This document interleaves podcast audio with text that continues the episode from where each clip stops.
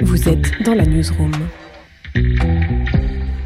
Bonjour, c'est Michel Troidec et vous écoutez Newsroom, le podcast qui va à la rencontre des invités de la rédaction de West France. Aujourd'hui, Aldebert, la star de la chanson jeunesse, qui a vendu près de 500 000 exemplaires de ses albums Enfantillage, Enfantillage 1, Enfantillage 2, Enfantillage 3 et Enfantillage spécial Noël, alors que sa tournée, qui finira à la fin de l'année, devrait rassembler plus de 250 000 spectateurs, enfants et parents. Bonjour Aldebert. Bonjour. Il paraît que vous auriez pu être photographe. J'aurais pu, oui, parce que j'ai euh, étudié la photo euh, à travers un CAP, BEP et Bac Pro Photo que j'ai décroché à 23 ans. un peu tard, mais voilà. Et euh, c'est quelque chose que je pratique encore beaucoup.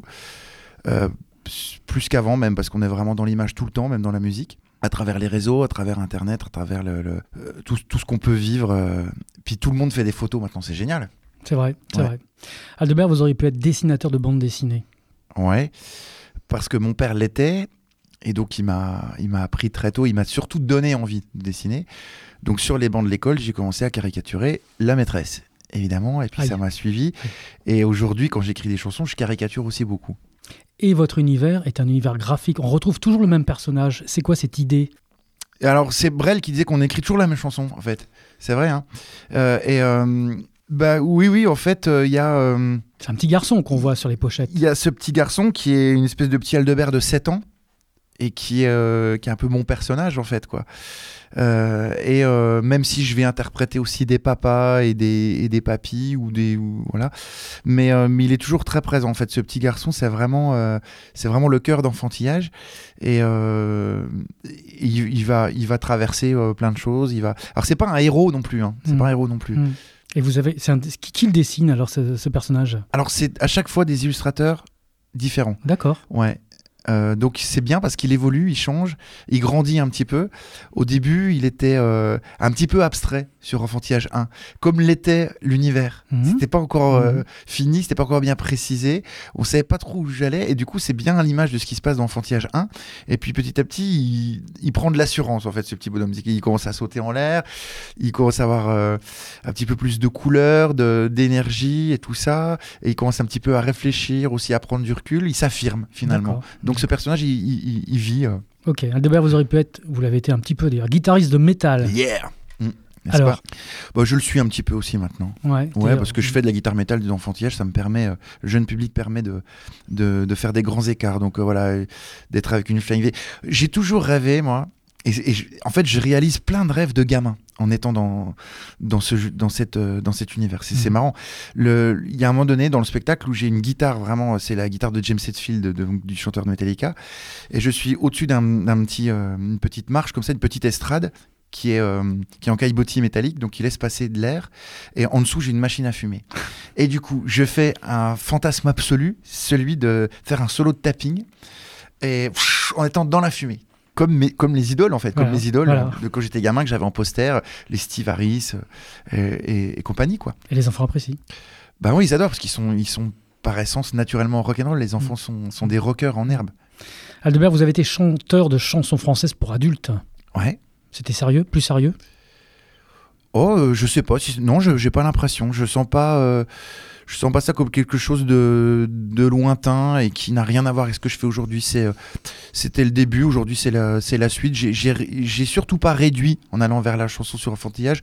Au contraire, j'ai, j'ai ouvert vers des choses beaucoup plus vastes et beaucoup plus grandes que, que ce dans quoi j'étais dans, dans ce répertoire adulte, qui, dans lequel je me sentais un peu à l'étroit, un peu cloisonné. Et, et euh, c'était, c'était compliqué. J'ai, je me suis quand même épanoui. On a fait des centaines de concerts, plein de choses, des rencontres fabuleuses. Mais j'étais pas aussi à l'aise dans mes chaussures qu'aujourd'hui. Voyez Et l'enfance vous a, vous a rattrapé. On vous ne le conseillait pas d'ailleurs de passer euh, en, chanteur pour enfants. Ben non, parce que au niveau des, des acteurs du métier, des programmateurs, des producteurs, ça c'est une niche et c'est et voilà, on avait, ils avaient peur que j'ai les que j'ai l'étiquette de chanteur pour enfants, c'est l'étiquette que j'ai aujourd'hui. Euh, et voilà, j'assume complètement ça, et, tant mieux, et je la défends.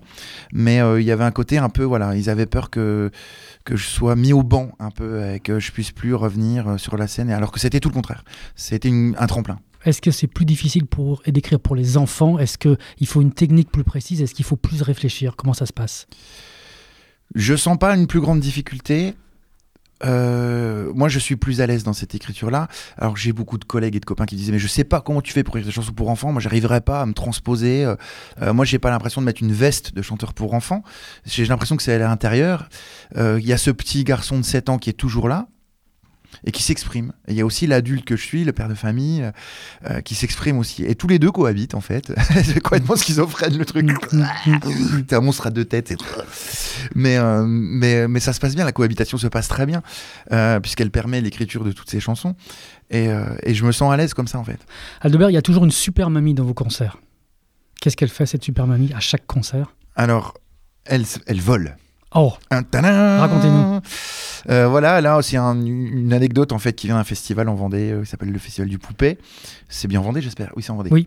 Euh, Il y a une mamie que je, je faisais traditionnellement monter sur scène, que j'habillais en super-héros avec une cape et un diadème à la Wonder Woman, euh, et qui un jour s'est jetée dans le public façon stage diving, comme on dit. C'est-à-dire, elle a slamé, elle s'est jetée.